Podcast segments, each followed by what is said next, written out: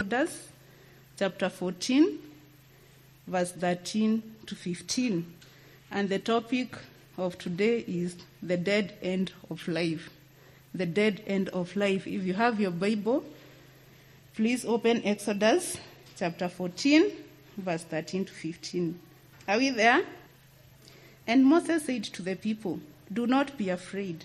Stand still and see the salvation of the Lord, which he will accomplish for you today.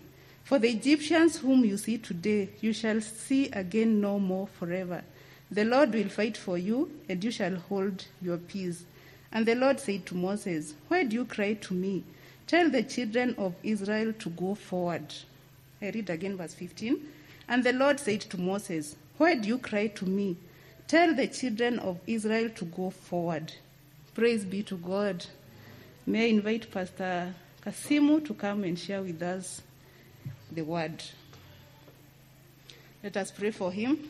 God, we thank you for the word that you prepared to us this day. Thank you because your word is powerful, your word is mighty, O God. Your word, which is sharper than any double edged sword, O God. May, use you, may you use it through Pastor Kasim for correction, for teaching, for encouragement, O God, for direction, for the glory and honor of your name. We commit Reverend Kasim before your able hands. May you bless him, may you guide him, may your Holy Spirit be in him, even as he utter those words with boldness, with courage, because you are speaking through. And good morning, church. Those who are here, could you just greet me like this? Praise the Lord. And praise the Lord. And those that are watching us from the house, from home, from uh, cars, prison, hospitals, everywhere, we thank God that you could uh, tune in and just follow us today. The Lord is good all the time. So the Lord is good and all the time. And that's, that is nature. And there's another version, you say, and I am the evidence that God is good all the time, and I am the evidence of the goodness of the Lord because I am a witness of what He would do. Abednego Kasimu, uh, speaking um, the Word of God uh, by the grace of God this morning. We're discussing the end, the dead end of life. We're discussing when you get to a point you call a hard, a place between a, a rock and a hard place. There are many ways to describe being in a difficult situation. For some, you can call it catch 22. Catch 22. Others would call it a deep pit. But I have experienced a season of a deep pit that I went down to a deep pit that I could not get out. Others say that I got into a catch 22, choosing between this and this, and I did not know what to do. Others could call it crossroads. But we all go through such seasons of dead ends in life. Have you ever reached a place like that, whatever you call it, that you don't know what to do? We all go through. And probably even now we are going through that. Even you, leader, even you, Your Excellency, the governor, or a king, or a president, or anybody, or a parent. You probably are where you feel that you're in a catch 22. If I make this decision, my political opponents will celebrate.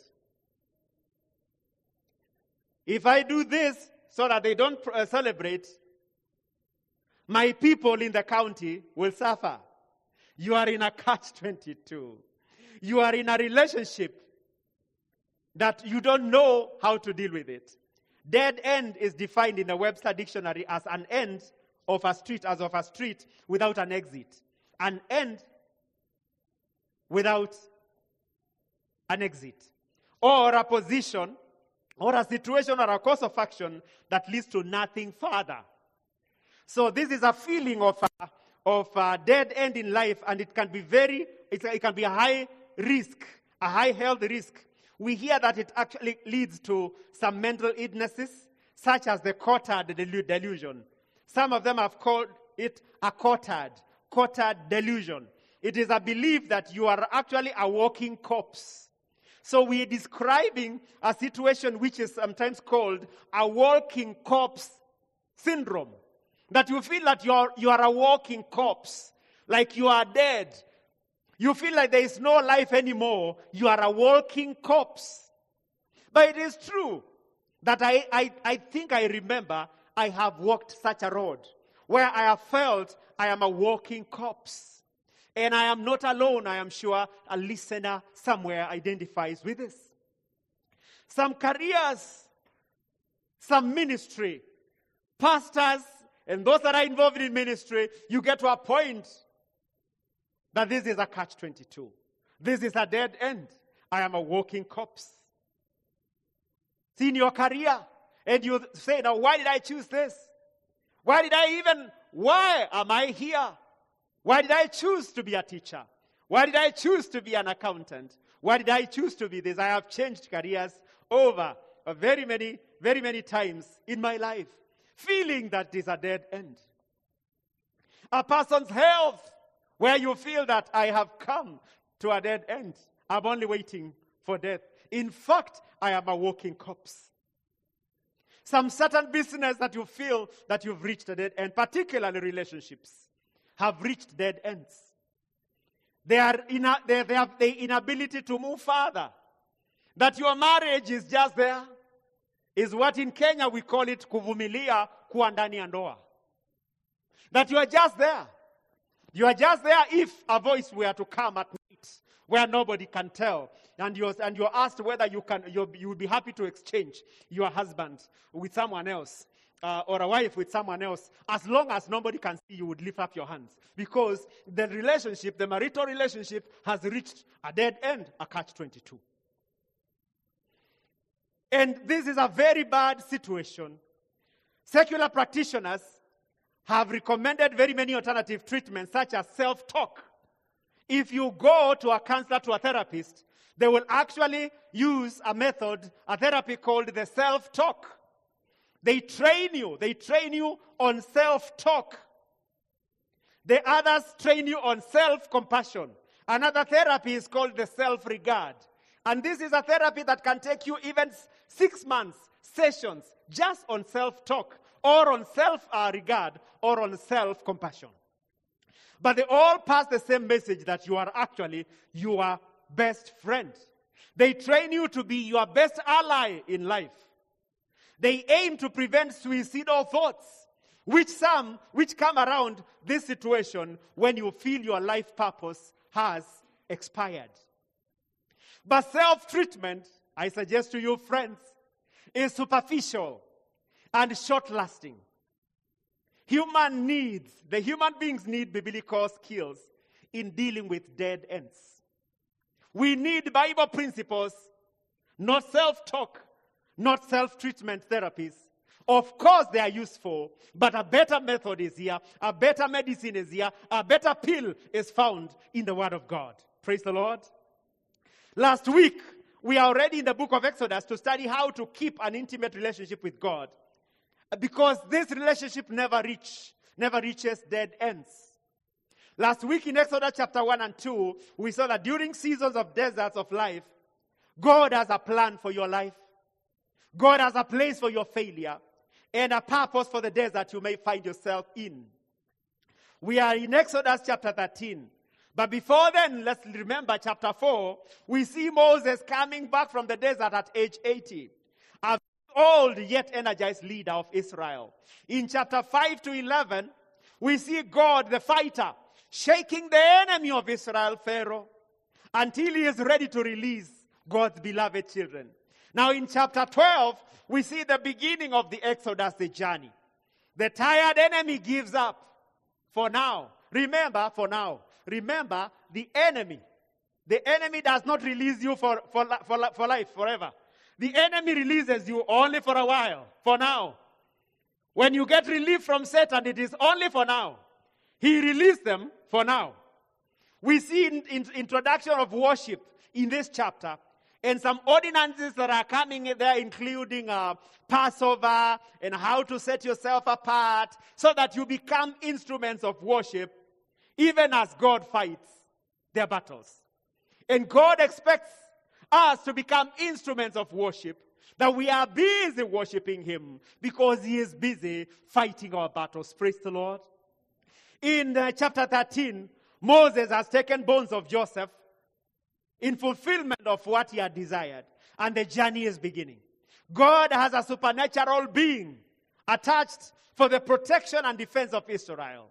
Some people think the cloud of fire and the, and the, and the, and the, and the, uh, the cloud of shade was, was just a physical thing. But most commentators um, uh, have a feeling um, and a lot of evidence in the arguments that it is not just a physical cloud.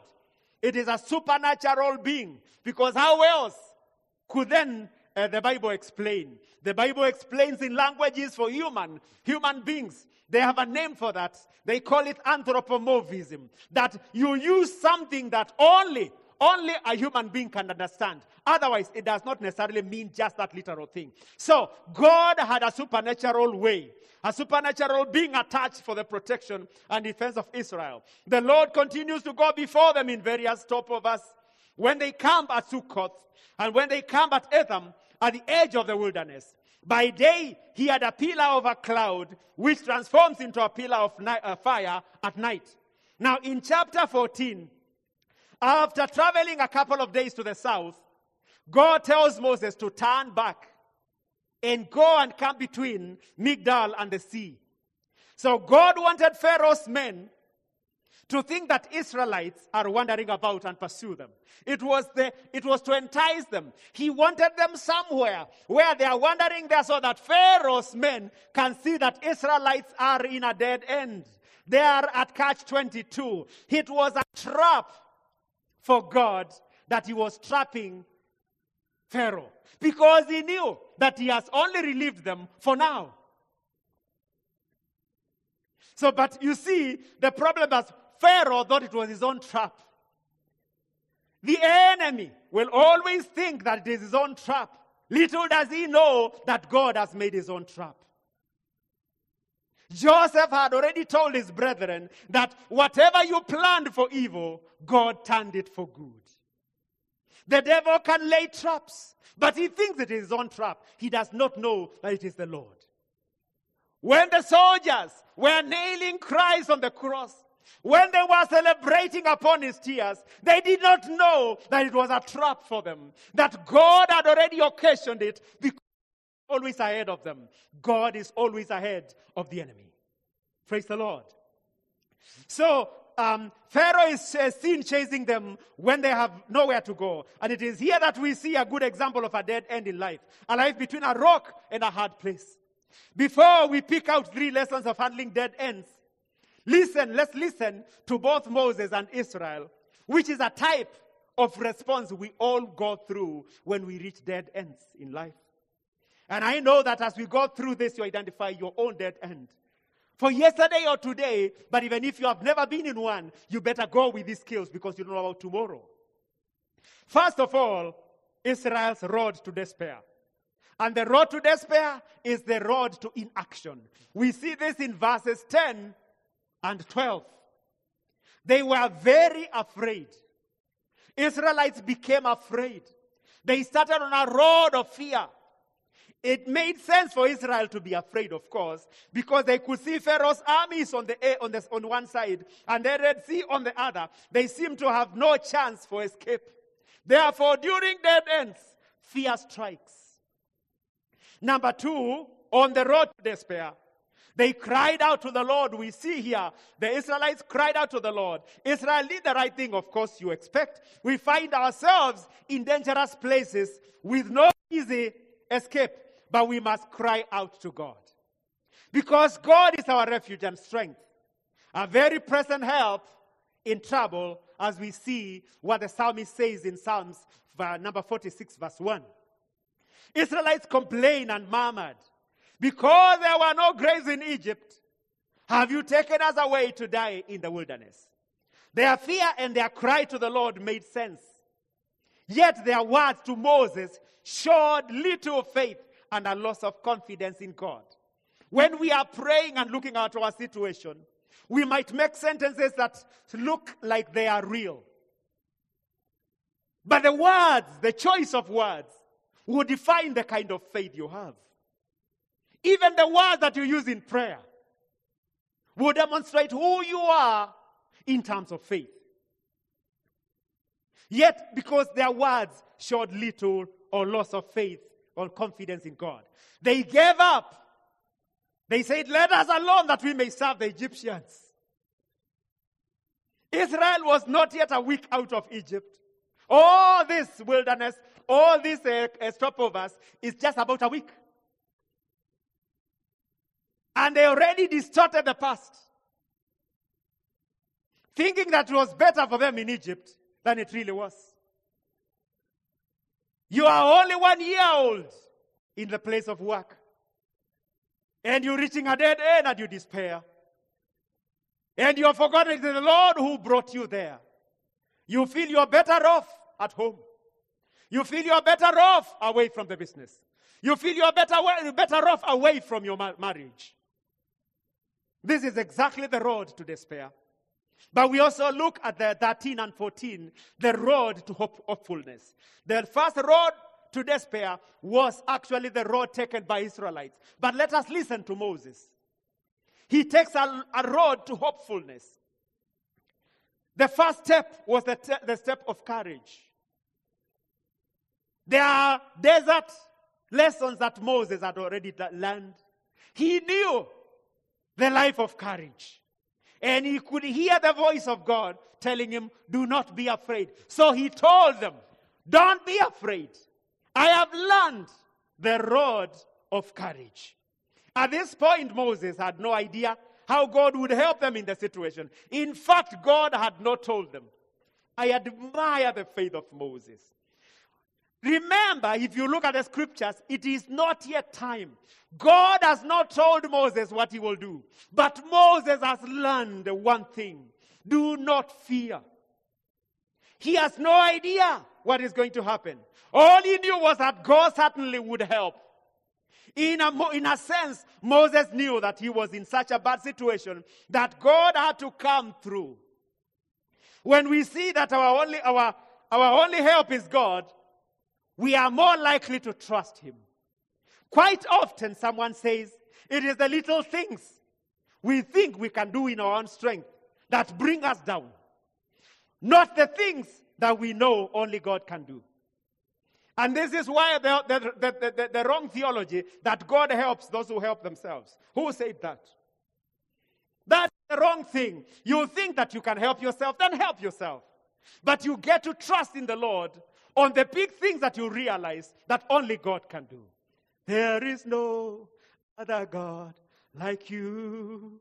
There is no other God like you. You have done what no man cannot do, and you will do that no man cannot do. If you know this is only God who can do, you tend to stand and wait upon God. But we are too busy doing very many things which the Lord should do for us. The step of uh, peacefulness, the step of peacefulness or tranquility, where he tells them, stand still. Do not be afraid.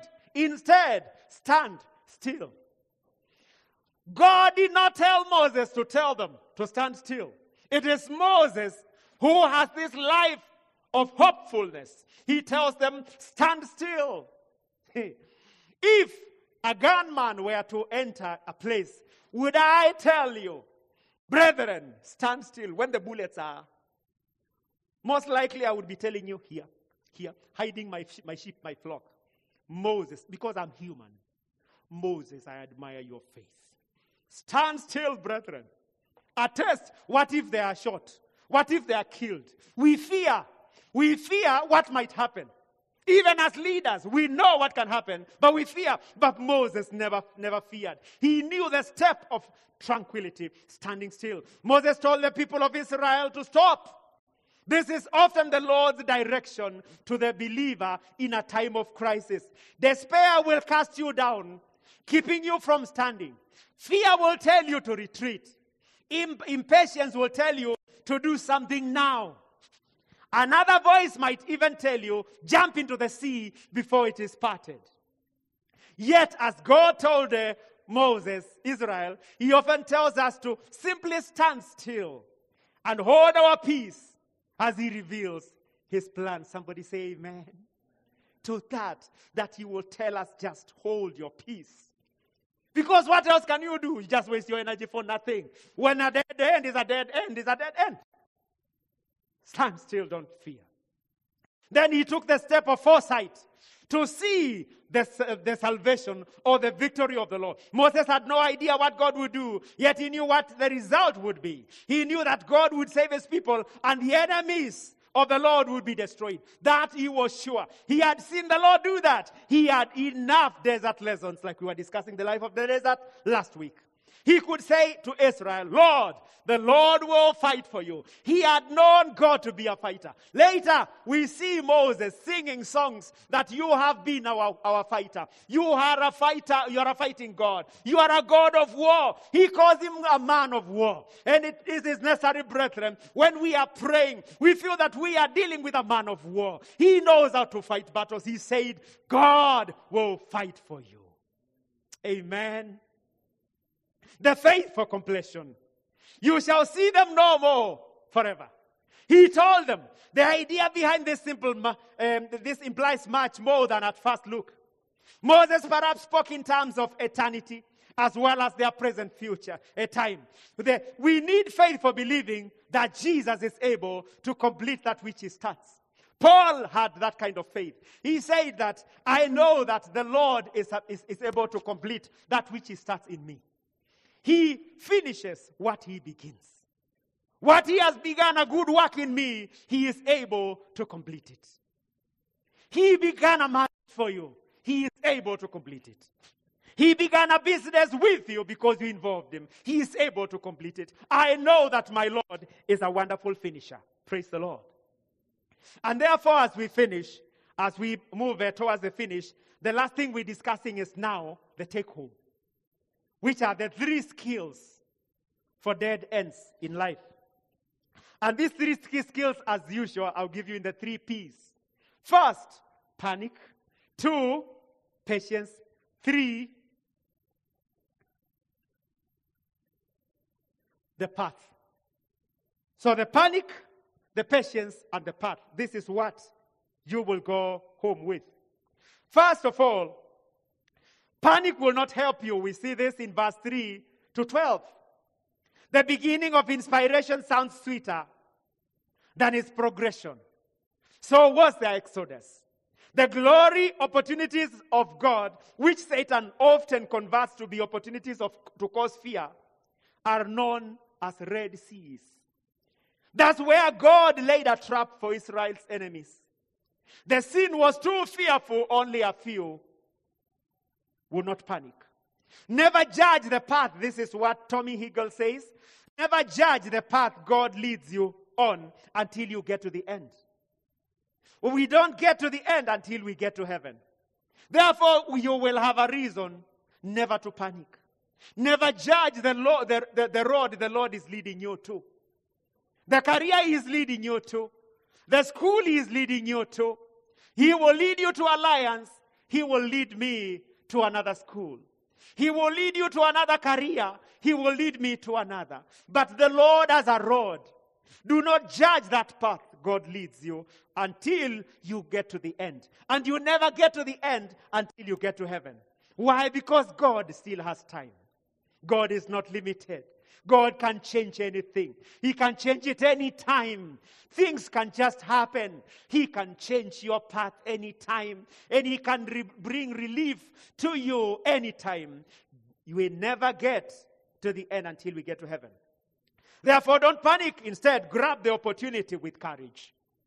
Dead ends are kingdom opportunities for God to deal with us and encourage us. Grab it with joy. Red Sea will still pass because they are not there anymore. It was there for a while. In fact, it was there for a day and night. They will pass. We shall cross to the seashore because we have a captain of our salvation. Somebody say amen. When you reach the dead end, therefore, number one, don't panic. Number two, patience will be useful. Verse 13 to, 13 to 14. As you stop panicking, Just stand still. Lest you should engage in self effort. Wait for the sign of the Lord. God has signs. Stand still. As you stop panicking, just stand still. If you don't stand still, you are likely to engage in self effort. The things we've just described, helping yourself thinking that after doing that, God will help you. What if you help yourself in going the wrong direction? Fear tells you to run away, and impatience, impatience tells you to act now.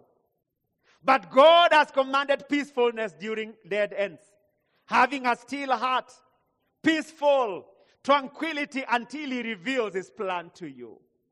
It takes patience to wait for that revelation. It will come for you to know that the revelation will come. Even when I don't know what to do, when I do not know whether to turn right or turn left, I do not know whether to continue or to withdraw. I don't know whether, whether to, to close this business or to just continue. I do not know whether to keep this career or change it. I hear voices telling me what to do. But when you reach a dead end, stand still. It takes patience to wait. God is going to reveal himself. He has a way of revealing himself. He has a way of talking to us and making it clear that this is what the Lord wants. This revelation will not stay away for long. It will come. Keep waiting. Stay calm. And I pray that the Lord will give us peaceful hearts, peaceful faith that waits upon the Lord. That you see a person who is suffering. I always like to remind about a brother.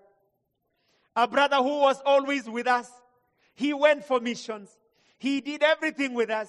But I came to discover that he could go for two to three days without food. And he was not telling us. He was waiting upon the Lord. He was hard working. He was not lazy. But there was a circumstance. I envied his faith. He remains calm. The Lord came through for him. He no longer, he not only found food to eat, but he started feeding, feeding others. How I pray that the Lord shall give us to be peace.